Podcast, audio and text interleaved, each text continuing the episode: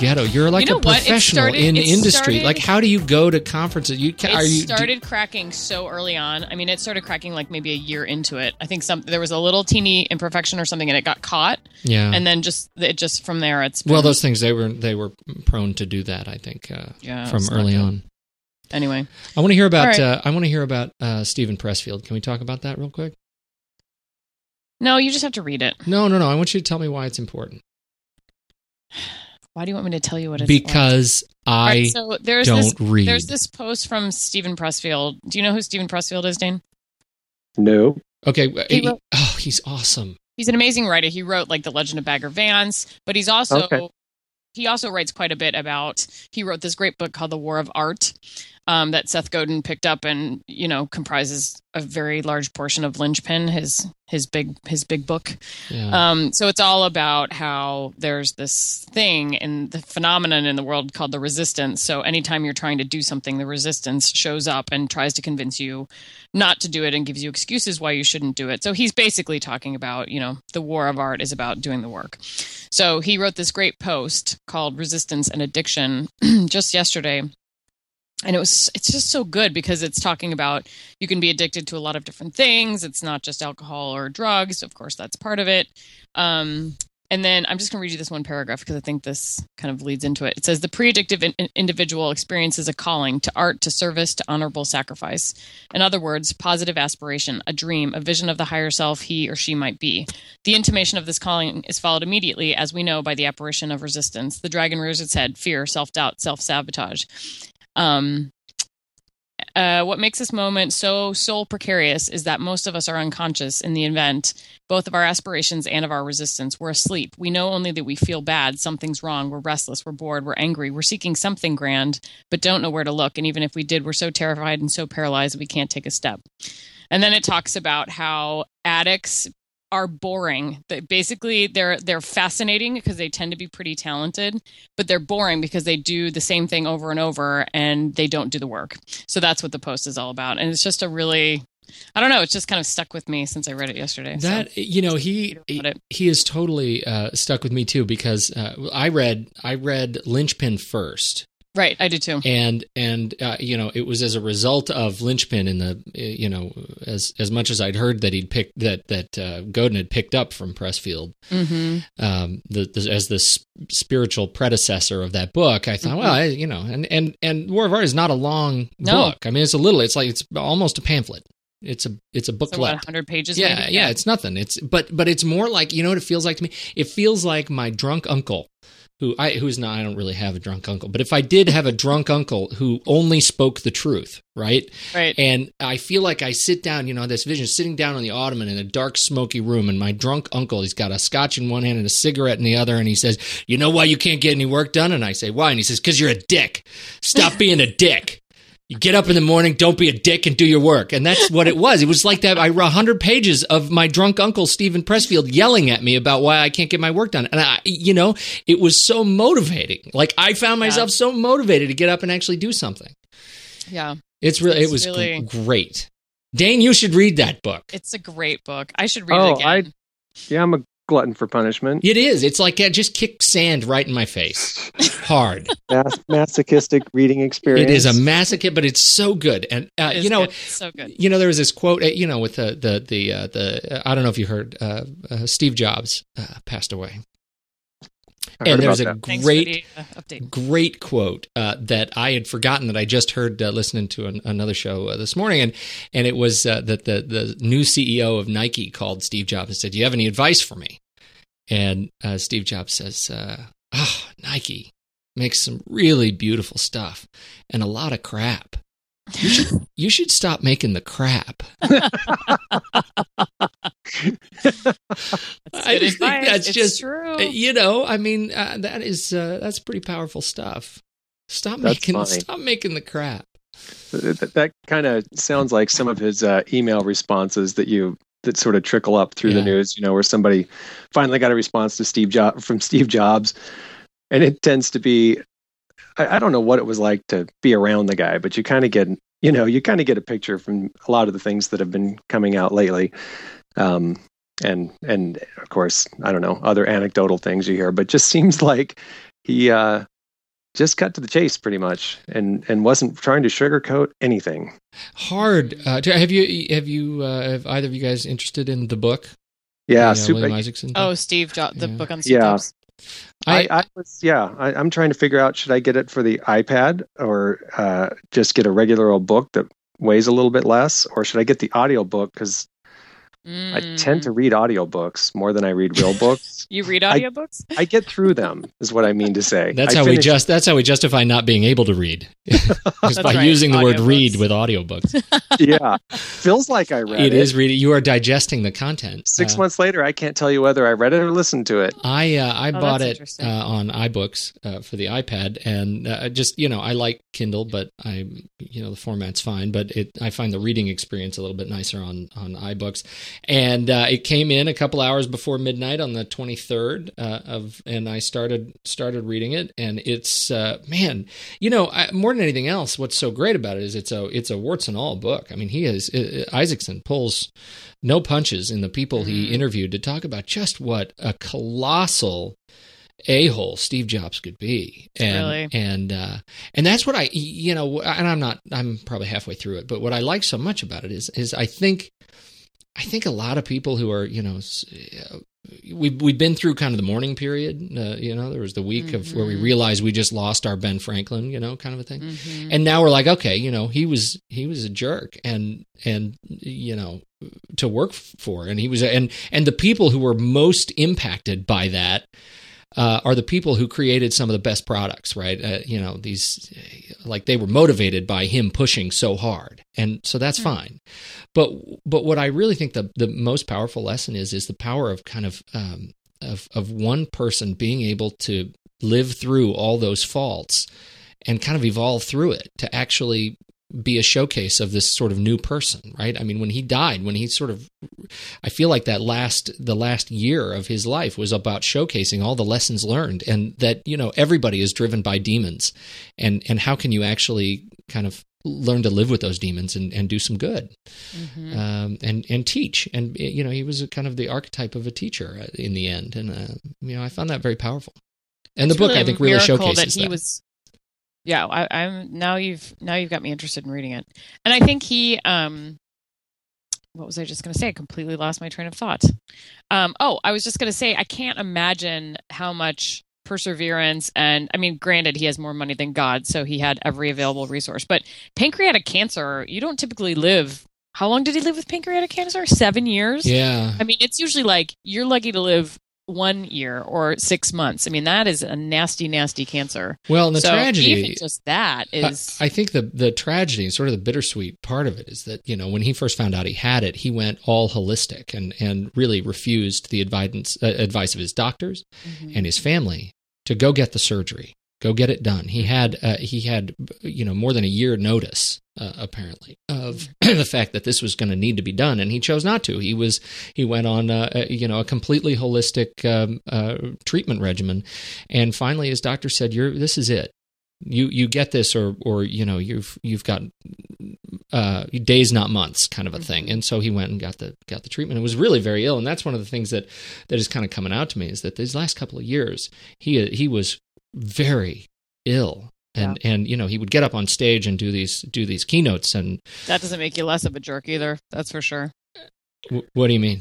When you're sick, it's Yeah. very hard to keep it together and Yeah, um, right. be civil. And I mean, I get a cold and I can barely be civil to my family, so I can't Exactly. imagine well it, it, being it, in pain and suffering all the time. I mean, and he was always an impatient person but i'm sure that that you know that character quality was amplified in the last couple of years um, and he thought i'm sure for good but you know this sort of impatience. Um, i mean i read other things about how he just had sort of let go of um, you know trying to i don't know i mean life wasn't sort of limitless or infinite. He knew that there was an end coming and and it gave him a little more courage or a little a little less um, trepidation, I guess, whether or not he ever had trepidation. But I think also just his level of impatience, I'm sure, grew quite a bit, which mhm. probably is reflected in some of the quotes or conversations you hear, you know, him having had in the last few years. Yeah, yeah. Um, but since we're on the topic of Steve Jobs, can I say something?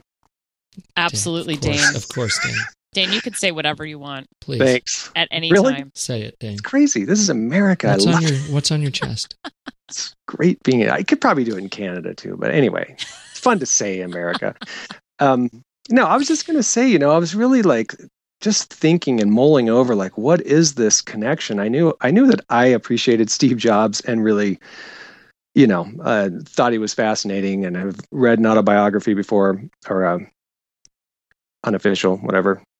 What's that called? It's not autobiography, biography, right? It'd be just a biography. Thanks. I struggle with word usage. Um, anyway, What's the so opposite? of what? Biography. struggle? No. Yeah, what is the opposite? Um, anyway, that's one that'll keep you thinking. Um, here's my thought, guys. You make it hard for a distractible person to really finish a sentence. Um, that's that's the truth. so what's the connection? I mean, he's sort of all of a sudden, you know, a rock star. I, I, I didn't expect it. I expected people to, you know, hey, Apple's been, you know, great, and you know, but you know, you get these quotes like he's, you know, one of the greatest business leaders ever, or one of the greatest, um, I don't know, whatever, inventors or technologists or you know, whatever. But but what I think it's sort of, you know, and I hear it coming out too, but it's really, I think, at its core, people having an emotional response to Steve Jobs dying, I think, has everything to do with him as an artist and a designer and the connection that people have to their device that feels somehow real or I don't know if emotional is the word but but there's a connection to a device that that goes beyond that's just a product or a piece of technology. It has an element to it that the device itself almost has a soul because of the design, you know, and qualities. because you depend on it so fully on a daily basis. But I think it's not so much that, you know, I hmm. mean, people depend on their cars, but don't, you know, cry when, you know, a car maker dies or whatever, or even Yeah. when the car company folds. It, it, it's really like this man. Somehow there was a the connection you feel to your your iPad or whatever, your iPhone, I don't know, was the connection you felt to Steve Jobs in a way. And and I think it I, I really think there's something about that that created a response I wouldn't have expected with him passing. I think it's Steve Jobs, the artist, that, I that agree. makes it like a rock star died. You know what I mean? Well, you know, did you guys? Uh, did you happen to? Are you are you Daily Show fans? Do you watch any of the Daily Show? I wish I could watch I more do my of the Daily best. Show. I love the Daily Show. It's uh, the the episode. excuse me, not last night, but the night before was uh, Walter Isaacson was actually on the on the show, and and um, you know they're they're talking and and they're talking actually about the the um, the difference between Steve Jobs and Bill Gates. And one of the things Isaacson was pointing out was that these guys were actually very close in their time. They were they were much closer than we kind of uh, than we think. And in in so many respects, I mean, they were both born the same year. They grew up sort of together, uh, in and and their business their businesses grew in parallel, but they were almost two halves of the same brain. Right? It was that left brain right brain approach to developing a technology organization and developing these these tools. And uh, in the end, Isaacson himself said, you know, I mean, in the end, Bill Gates made the Zune and Steve Jobs made the iPod. Uh, and uh, you know, there's Jon Stewart saying, "I think that's probably the best eulogy one could ever make for this guy." uh, and, you know, it's a very different approach, and I don't, I don't imagine as much as you look at how much Bill Gates has changed the world in Mhm. largely the same way. I mean, the way he got MS DOS at IBM and the way he got, I mean, these, the shenanigans that the political shenanigans and the ethical question, uh, questionable ethical tactics that both of these guys used in their youth uh, allowed them to build the tools and leverage the tools that have created the world we live in today. And um, and and that's kind of a magical place, but the approach is so analytical, and that that we don't have that emotional connection to those devices. I don't think that we do for those who have made the choice to use Apple products. He That he was actually very had a profound. I Yeah, I had- probably that was it, right? You guys, I turned you right that off. That was it. Let's let's That stop recording now because that was that done. That was oh, it. I don't get it to say my thought. All right, say your thought. No. Knowing that it pales in comparison to the no. Oh, you guys. Uh, uh, go ahead, because I have one I'm more. just gonna kick my sand. I want you Um, to. Kicking my feet in the dirt. Um, no, I was just going to say that he. I read a quote from him from about I, ten years ago or so. I don't know. Maybe it was when the original sort of iMac came out, and he was you know back to the company as a interim CEO. Um, but he had he really sort of waxed poetic about the design process and how he thought people just didn't get what it meant. That they saw that he thought most people think of design as the veneer, the color, the shape, or whatever. But he saw it as the he did say the soul of the product. That he said our you know our language doesn't really have words to really capture what what design can be. Um, to sort of um, what's the word? Transcend you know a, a, a product beyond you know a box with uh, with a black color or whatever. And, and he was trying to describe this whole concept of of really of the product having a soul that that you then have an ability to connect to it. And i just think he accomplished that. So I heard Yeah, uh, I there's another story I haven't actually read yet, but I hear is later in the book um, of. Well, one of the stories he says early on is the story of his dad uh, talking about you know as he, as they're building a fence together, and his dad says you know you got to spend every bit as much time on the back of the fence uh, as you do on the front of the fence because that shows you really care about about you know the the entire package and perfection of the product right of the finished Mhm. product. And so li- later you know as somebody brings him the first ipod prototype to look at or one of the early prototypes you know jobs response is it's too big he says it's, it's it's not too big. I mean, we can't make it any smaller. It's a it's a perfect little package. He says no, it's too big. He says it's not too big. So he walks over to a fish tank and he drops it in the fish tank, and air bubbles come out of it. And he says there's still air in there. There's room to make it smaller. And that was the end of the discussion. Which I, you know, that's kind of a uh, to me that that's one of those things that just sort of stood out. I mean, there's a guy who lived the you know lived the essence of insanely great. I mean, do whatever it takes to make the, the the best product that you possibly can.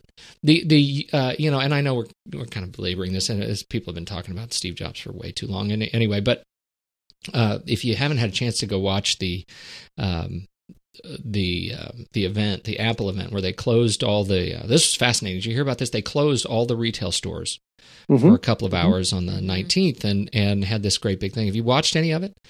Mm-mm. No. It was gr- it was terrific. Um, uh, Tim Cook obviously spoke. A couple of other uh, executives, early board member Al Gore, and then Jony Ive, um, all spoke uh, for about twenty minutes each, and and uh, shared their thoughts. And then uh, they had Norah Jones and Coldplay. They flew Coldplay in to uh, to play four songs and and close out the the session. And they posted it all live, and it was just um, you know it was a really beautiful celebration of kind of what they they kind of felt to this guy, but you could kind of hear in their in the voices of the executives that you know, no, the the company culture isn't going to change, but man, are we excited to do some things uh, a, a little bit differently and to think about how we Mhm. approach these products kind of a, a little bit differently. And and to to really not walk around every day and think what would Steve do, but to walk around every day and say how would we make these products insanely great? And that was kind of a neat thing to to watch to watch Mhm. them process collectively so publicly. Uh, it's one of those Well, things i think a lot of he organizations certainly- could learn. he certainly wasn't the only uh, genius at apple. Well and not even just at apple. Have you guys ever, uh, ever seen the pixar story Mm-mm. there's a you can stream it on netflix and it's a, Because he started Pixar, right? No, uh, he did not. This is a it's a fantastic story, right? Pixar was actually a started as a as a software and hardware division of at Lucas um, Lucasfilm, Mhm. and they were trying. They had made these uh, this software rendering engine called RenderMan, and that was used in the early um, you know CG. Um, you know, early CG films, and um, Lucas was trying to build a hardware software platform that they could sell in in the production industry to make you know, uh, to do computer graphics. And this guy uh, from who had been an animator at Disney and let go because they didn't know what to do with a guy who all he wanted to do was computer graphics at the time, John Lasseter, um, met Ed Catmull, who was a PhD, um, you know, computer scientist, University at, of U graduate. I yeah, yeah. Uh, and so they he met him at a conference after after Lasseter had been laid off, and and Lasseter's an animator, and Catmull says, you know, I'm head of this division that uh, you know all we we're we know animation but we we aren't artists. Like we know how to do the computer side but we don't have anybody to lead the art. So they hired lasseter and george lucas after a couple years said you know what we're just wasting money on this thing. We have no uh, we have no direction and we're not selling this stuff. And i'm not interested. If we're going to do this if you're going to really make something of it you got to find somebody to invest 30 40 million dollars. And uh, i don't have it and so Lucas agreed to spin it off to, uh, you know, Steve Jobs as primary investor. Hmm. And that's how Pixar was born because Steve really met John Lasseter as a guy who was a kindred spirit. And you can really feel that, that, that if there's anybody, I mean, there are guys in this circle that have the exact same level of attention to creative detail and passion for perfection. And John Lasseter is one of them. I mean, that guy, he looks like a cartoon character himself, but you can tell that dude's driven by demons too. And um, and and to see what he did with Pixar over the course of hit after hit after hit, and finding the right people to take over after he stopped directing the pictures and and you know really was building the studio. It is an amazing um, story to watch, and I think it's sort of it, it's overshadowed, and Steve's role is kind of overshadowed by all the Apple discussion. That Pixar uh, is is another incredible success story. And did you guys ever read the Po Bronson book, uh, Nudist Working the Late Shift? No. Mm-mm there's a little story in there about that that's the so the title story it's a collection of short stories about the silicon valley during its you know boom period heyday uh, the late 90s and there was a guy at pixar who um, really just could only work naked. So they made arrangements for him to work the late shift to work sort of graveyard. He'd be in there by himself naked and most oh. and, and, the people who sort of needed That's to know hysterical. knew but not everyone knew and i guess like a janitor caught one time was like what the heck that's but, uh, awesome that would so, totally be you dane I well, I need no permission. I'm in my office. Yeah, you're in your own little office, and you know. Just wait till we go to Google Hangout. You can't be naked. Can then. you imagine having that conversation with your supervisor? I I just have to tell you something. I I can. I do my well, best. It's, it's a little idiosyncrasy just a small, just a small. Just one. A, it's a, just a small one. I need the ah, accommodation. That's crazy. That's good. But stuff. they gave him the accommodation. That's fantastic. So anyway. They gave him the account. He's a special needs case. nice. Yeah, definitely. It's, it's, an ADA requirement That's of right. some sort. Well, may I, may I change the subject? Yeah, because I honestly Were you have talk about Google. I am going to talk about Google. I love this. So I have a question for you, Dane. Yeah, ma'am. I was looking in my Google Analytics the other day, and there's when I was looking at traffic sources, I think that's what I was looking at. There was this little parenthetical thing that said something that I'm going to screw up right now. It's called something to the effect of not, what's it called, Peter? Not performed or something like that. It's this mm. weird little thing. So I figured when I Googled what the heck that was, it as you probably know, and I did not, um, it turns out that Google, via Google Analytics, is not tracking. Oh, it was keywords. I don't Go- remember what it was. Google is not tracking logged in users via analytics. So if you're logged into Google and you're doing searches, you're not, Google is no longer tracking those searches um, organically in your analytics. So well, I, I think that I think that's kind of a bummer and I wanted to know what your take on that. Was. That's uh, it said not set. Is that right? Not set. Maybe that's what it was. Does that sound familiar? I should really get my facts straight before I bring a question to you. I had them straight, but that was like last week. Yeah, I don't know. Um, I don't know if I have an opinion about that. I mean, from an analytics standpoint, you want to know. I mean, the the data for you is anonymous. You you can't really. There are things that, that you used to be able to do, which would include um, finding uh, like IP addresses or um, or or or sort of root domain um, sources. So you could sort of pinpoint, you know, how many people from this company are searching for you or, or landing on your website. Um, Right. Be a really interesting thing to know, but they they firewalled that, and you you can't do that. So there have always been these little things that they could do, but they don't do to keep a certain level of anonymity. Um, the idea that if you're logged in as a Google user, uh, I, I can't Well, wait a minute. Is it? I mean, is it saying? Is it saying that you, as a you as a logged in user of analytics of that account, are not being tracked? So, like, No. why would it want to track your Megan's search results? Like that's the It's- way it usually works. Like if you have anal- analytics or you have some sort of tracking, you don't want to track administrative users because that would inflate your No, no, no. It's responses. just like any logged in Google user. It's called not provided, and it's when you look at traffic sources and under the organic section and you're looking at keywords, it's like, you know, here's my top six keywords, and then number seven is not provided parenthetically. And when I looked that up, what they said was any logged in Google user, they were stopping tracking their keyword searches, which makes very little sense to me. Um, you know, I I see not set showing up. I have really not encountered not provided as anything in a top ten that was of any concern. Um, Maybe but I just you have would, really weird websites. So, wait a I minute. So you wait a I- minute. So you went under traffic sources under keywords. I'm going there now. I'm trying to traffic sources sources organic and by the way i need some sort of analytics like i need a brain shift because this new interface is kind of making me a little bit Oh, you're on the new version. See, I got to change that. I'm using the old version. well i need to crazy. it makes well it makes me a little i, I just need to take the time to kind of learn it a little bit better i'm sure they have w- wonderful videos i just haven't traffic just haven't had sources.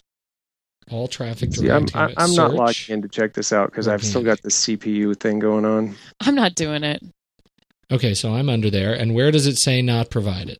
well what are you looking at Well, I'm not. are you looking at my account No, okay I'm looking at a different i'm one. traffic sources sources and then under search Organic. organic Okay.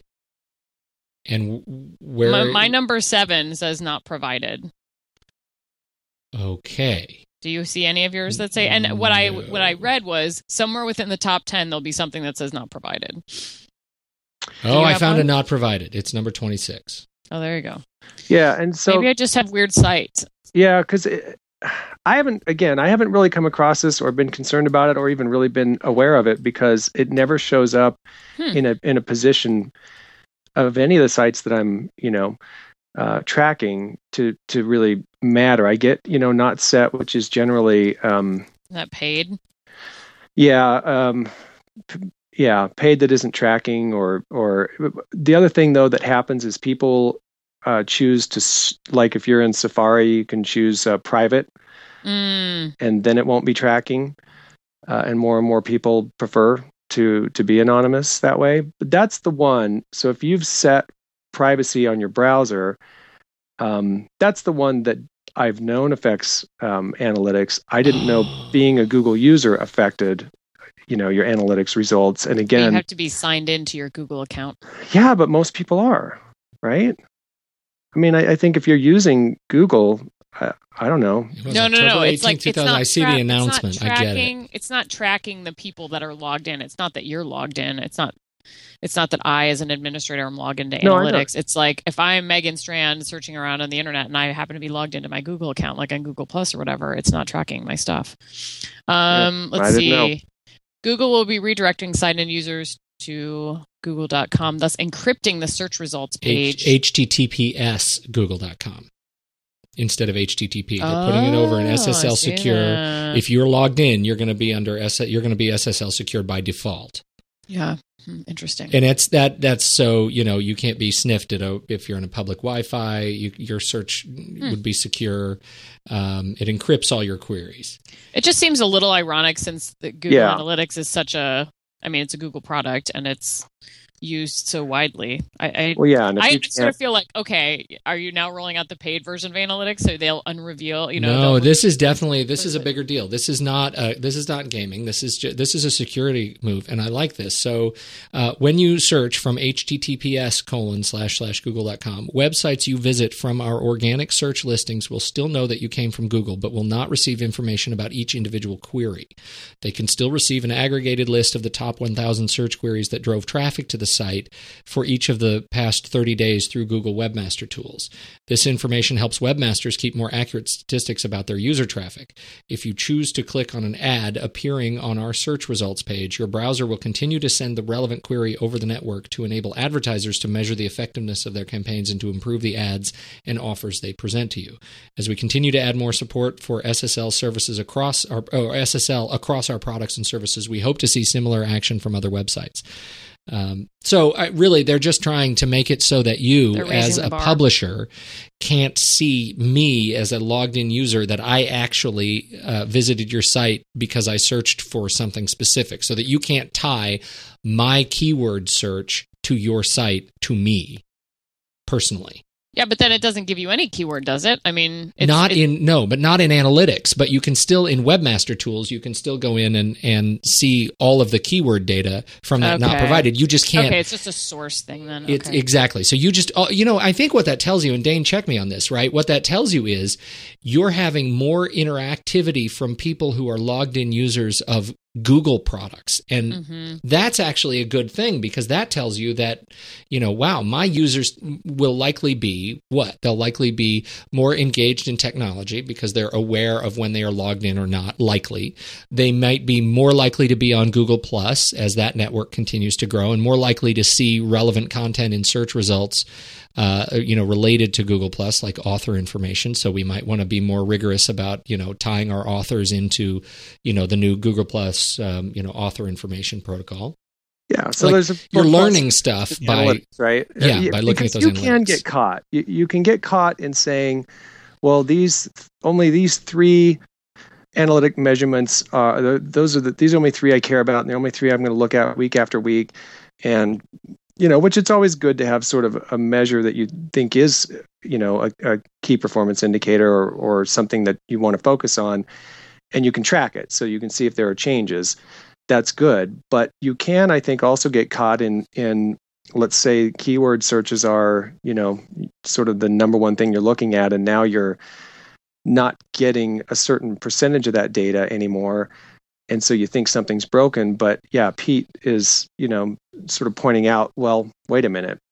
There's always something that we can learn here about our users and what we need to be doing um, is is thinking below the surface a bit so that we're understanding our, our customers beyond just how do they find our site or what keyword searches are uh, are working for our website but you know something else that that we can i guess evaluate in terms of from a marketing approach should, we like you said pete be more engaged in google plus or should we be uh, doing paid search should we be doing um, uh, you know, do, what can we understand about their level of of you know technology literacy or you do I think and, and some sometimes changes like this can force you I think to think a, a little differently. That's always a good thing.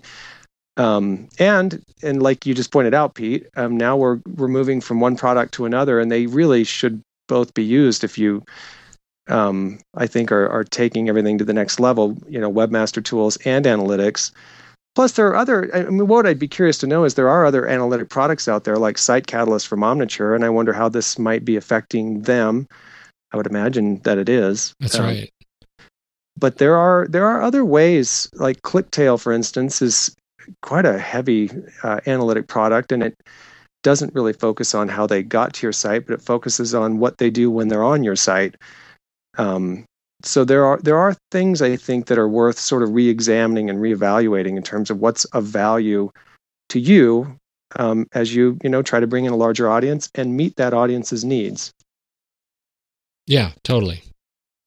I agree. Excellent. Thank I you. want to talk about. I want to talk about uh, Facebook though. Can we talk about Facebook real quick? Oh, let's talk about Facebook. Wow, of course we should. Whoa. What part? What? What specifically are we talking about? Whoa, about Facebook? that was that was a little much for me. I don't. Sorry, what are we talking about with Facebook, Peter? She's excitable. I well, feel I've like I just drank a report on milkshake. Facebook for the last forever. Well, good. Then you can so- answer this question for me I don't because I I, am I am what I what I like to uh, what I like to call uh, a public figure on Facebook. That's how Facebook chooses to look at me. So cool. They do because uh, because Why I have? You have a jillion friends? no. That's that's not the case. I want to know what what you think I should do. So first of all, let's talk about this new timeline thing. I know that's been it's been out in beta for developers for a while. Facebook halted the rollout because I think there's some uh, uh, copyright or trademark and or trademark dispute about their use Oh, really? of timeline. Have you guys activated the new timeline feature No. for yourselves? No. No, I'm afraid to. I know you can. I just haven't. I just haven't. Have you? You probably have. Of course. Of well, course. Well, and You you're also a that photographer, so post. you probably have a lot better pictures than I do. Well, no, it's quite. I mean, it's interesting. and posting pictures of myself when I'm a baby. No, it's not I. I, I have not done that either, and I, you know, whatever. But but there were two, there were a couple things that all happened around the same time, and I've been struggling a little bit to pull them apart and figure out how Facebook wants me to behave because that really is the ultimate determinant of so what are you of trying success. to pull apart? What does Facebook want me to do? Before all of these various changes came out, it seemed to me that Facebook wanted me, in order to have people see my public work, the you know, say the photography, they wanted me to set up a page for my photography business as Pete Wright Photo, and. I, and I have that. It's a fan, it's a business page, right? It's a it's Right, a page that for me as an artist. But not long after I set that up, so now I well, and now I have facebook.com slash Pete Wright, that's my profile, and facebook.com slash Pete Wright photo. That's the the Page. page. And I mean, it, it was like a matter of weeks after that. They they unlocked subscriptions Mm-hmm. so that you could subscribe to, To profiles, Right. right. To me as Pete Wright. Right. Which is good because that means that I can have a series of very public posts and a series of posts that can only be directed toward With your with your peeps. my peeps, right? So now I can see on my timeline, I can see that I have a certain number of subscribers that are not friends of mine, but they are actual people who are following my public posts. So that's great. So now I've got a place where people can subscribe to me, and I have a public uh, fan page or an artist page where people can also subscribe by liking me. Well, Right. then Facebook goes and sends me this message that says we, you know, we think that you should close your business page because you're a you're what we call a public figure. And it would be better for you to have one place where you can manage Mm-hmm. your all of your activity on Facebook. And we're not going to give you any tools to actually make that conversion. So if you close your business page, you're going to lose all your subscribers. What I'm hearing is if you know somebody, and I'm using air quotes liberally here, if you know somebody at Facebook, they can actually do that conversion for you and make sure that all your fans are subscribers on your profile. But they make that very difficult to do. You can't you can't contact That's anybody. annoying. Uh, they just say cancel it. You got to close your brand page because now you have subscribers and you should use that. Now Well, I can we're going to see the rationale there, but if they're not going to help you migrate, Well, so that what do you do as a as a as a now? Obviously, if you're a brand and you have multiple people who are who are managing, you know, your Facebook presence, you want to have a business page. right, but where do that's a you draw the line? As someone who is writing quote a book end quote on uh, uh on Facebook, Megan Strand, where do you draw the line? That is, that is not a good question for me. But um, yeah, I don't know. That's a hard one, Pete, because I, I, that makes sense to me. If you're a public figure and you are having people subscribe to you, I mean, I guess you could also. Can you? You can't, can you? You can't really send a message out via No. a page to your fans. All I can should come and do- subscribe to you. So really, the the place that does this doesn't work is for people like you who you are the brand like you you know Yeah.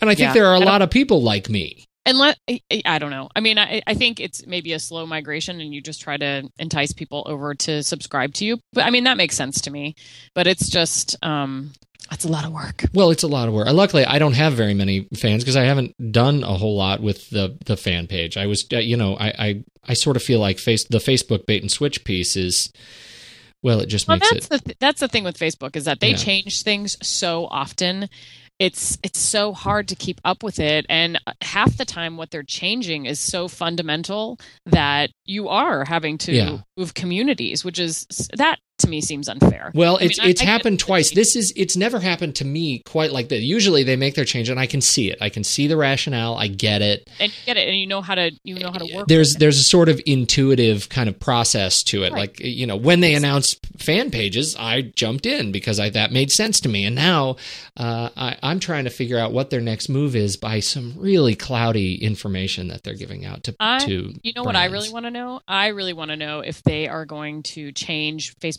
pages similar to what they've done with sort of public figures like you, Peter. I can't um, imagine them not. subscribe to them versus liking them Yeah. because right now i mean and i know they're rolling out all these gestures where you can you know i'm reading i'm listening i'm all this you know doing all these things where you can turn any verb into um, an online engagement but so far they haven't Well, done no, talk. anything Wait, stop. Talk pages. about that because that's another big deal. Talk. that is a huge talk deal. about that. So they have something called Facebook Gestures that they've just rolled out, um, which I don't even know if it's available widely yet. Um, I think you know what. the- Last I read, it was available to a small handful of sort of test brands. Well, and if you're a developer, you can set up an app and set up your own, define your own gestures for your can website. you do that? You can, do, that, right yet? now. Yeah. Okay, so that's that's available now. Yeah. So essentially, what you're doing is turning any verb into a shared action. So if you want to say, "I'm um, reading this post," you would click on "read," and then it shares that you know Peter Wright is reading those posts from Megan at Encouraged or what have you. Um, but you can really turn any verb into a shared action. So what the the reason they've done that is because Facebook has gotten a lot of feedback from people about the like button. Okay, well, you, you know, I may want to engage with a brand page or a page, but I don't necessarily want to say I like them because that's implied endorsement. So I would be willing to say I'm listening to something on this Mhm. page, or I'm reading, or I'm watching, or I'm whatevering. Um, but I, I don't feel as comfortable saying I like that page because then it means that I endorse them, which maybe I do and maybe I don't. Maybe I'm just trying to find out about them. So that's why they're moving away from like. So, but so many of these um, interactions are like gated that I'm just that's why I'm so Yeah. interested to see what they do with it. Well, it I, is I, like I for, guess it's, it's going by the wayside, but I think so, especially since you can define your own context or construct, right? Like for example, I just I'm looking at my own timeline and it, the recent activity says I like Downcast, right? Pete likes Downcast. Downcast is a is a podcast uh, catcher for iOS, and I I use it, and that would be the new contract construct, right? I I'm I don't necessarily like it, yeah, I, I'm I- but I'm a user of it. So Pete Right. uses Downcast might Exactly. be even, and it may even be a more powerful endorsement than like, because it really does illustrate engagement. I think that's what Facebook's Exactly. trying to do is build more powerful kind of vernacular for engaging in brands and products and exactly. photos and music. Yes, it's very exciting, but it's a it's still sort of a it's a question mark so far how it's going to completely roll out on brand pages. So Yeah, But, I'm. so I'm, I'm I'm curious to know if there's a generic subscribe to a brand page is what I was saying because Boy, there's want one. subscribe to a personality. yeah, Um, I, it just feels like that's got to be coming because I, you know, I don't want to. I don't like engaging by like. I, I never have, and and when they, yeah, when they really started pushing that and pushing the like buttons onto websites, that made it even more sort of distasteful. exactly. So anyway, Like for example, you know, On at Spotify, you sign up for Spotify in the U.S. You can't sign up as a new user for Spotify unless you sign up through Facebook. right? Doesn't that rub you the wrong way? Is Dane even here anymore? Does I don't have know. That's what I was wondering. Dane, I'm here. I've been meditating. Something somebody said got me really in a meditative state Really? of mind. What's I, what? I, well, I what's- guess I'm glad I signed up for Spotify before they had this Facebook requirement. yeah, right. Mm, I find I that pay really my ten bucks a month. All I right. really, you know, I don't want a social announcement of my musical tastes. I know that's that's that's hard. Nor do I. That's not a good thing. That might scare me, Dane. See, here You I am. might. I am kidding. subscribed to Dane Christensen. I also happen to be a friend, and there is a little star. Dane Dane's a public personality too. No, I'm on his his page. What are you talking about? I just about? went to his to uh, facebook.com slash Alta Dane. That's Yeah. Dane on Facebook. And Yeah. I went there and it says there are buttons across the top. It says friends. I am one. Subscribed. I am also subscribed. But see, doesn't that? I mean, because don't you have to change your personality to a, a public? No, that's a different thing. figure? No, this is just well, actually, you do you have to turn that Oh, feature no, I'm on, and it looks like Dane has done that. Okay, what about see, you? I have have you not done that? done that. No, I Do not done it. Oh, I didn't give mean me to a do that. break. Dane, Oh. I didn't mean to do that. No, listen, you guys, you don't have to. Megan, you saying you didn't? Yeah, and it's I see a No. subscribe button there. no, I didn't do it. I I think they just turned that either. on. And Oh, and see, I think I think you're automatically subscribed because I'm friends with Dane and I subscribe to him, and I never subscribe. I never subscribe to Dane Christensen. I swear. no, but No. you're but you but I'm- I can I'm saying is I'm subscribe automatically to you. did subscribed. it. What I need to do is figure out is there somebody that I don't know that I can subscribe to who wouldn't have turned this on? Mm-mm. Uh, how about this person? I'm just clicking on people from your. No, My see, you're right. Yeah, no, I can't. I don't know that person, and I can't subscribe to her. No, you can't. You have to add them as a friend. All right. The last thing we need to talk about is uh, The Walking Dead. Are you guys watching it? No, Dane, tell me you're watching The Walking Dead. Dane's gone again. Dane, Dane? Se- seriously? What's the opposite of The Walking Dead? He's gone. Dane? He's gone. He seriously disappeared. All right. Well, Dane, You should watch the show, Megan. Netflix. It's incredibly. Uh, I've heard you talk about awesome. it. It does not compel me nearly as much as the Steve Jobs book, but You know, oh, here's an interesting tidbit. It looks like Sony Pictures uh, is trying to get uh, what's his name? Um, you know, social network guy, uh, screen, Zucker- screenwriter. No, the screenwriter. oh, oh, oh, I don't know who the screenwriter Oh, was. come on! He was he did You West stuff like- Wing. um, what's his name? Dane knows this right off the top Aaron of his head. Sorkin? Sorkin. They're trying to get Sorkin Sorkin. to Sorkin. write the script for Steve Jobs, the Steve Jobs movie. Can you not hear Oh, me? s- now I can, hear you. now. Now you're back.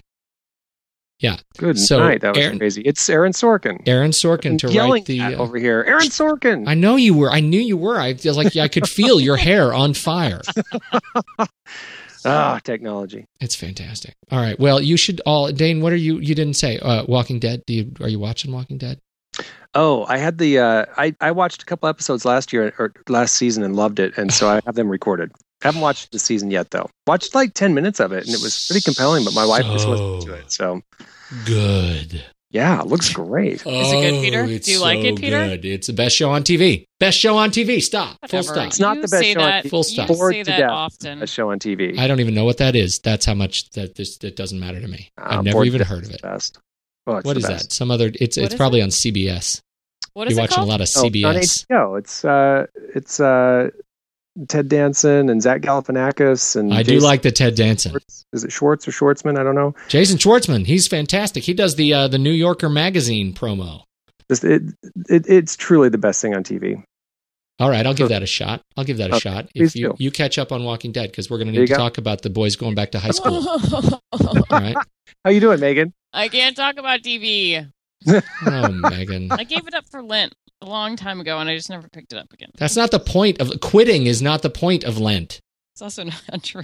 It's a complete fabrication. I just made that up. Oh, crying out loud! Anyway, well, this has been a great conversation, boys. All right, I would love to talk to you again, just not about television. let's do it. Let's do it. Uh, let's do it next week. What do you say?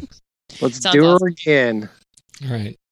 Uh, new new website. If you go to uh, nakedmarketers.com, it'll eventually point to the new website, which is going to be in a different place. So uh, go there. For now, uh, if you're hearing this, that means you're still a subscriber. So congratulations. Find Well, us we're in. very I, sorry. I hope you find us in iTunes until the website comes back. This this show is being screamed into the vast dark canyon for a, another week. Excellent. All right. Good talking It's to you kind guys. of like it's like a Good talk. euphemism for my life. Man, I'm going to think about that all week. All right. All right, people. Good talk. Have a great week. You too. Good talk. Be well. Bye, boys.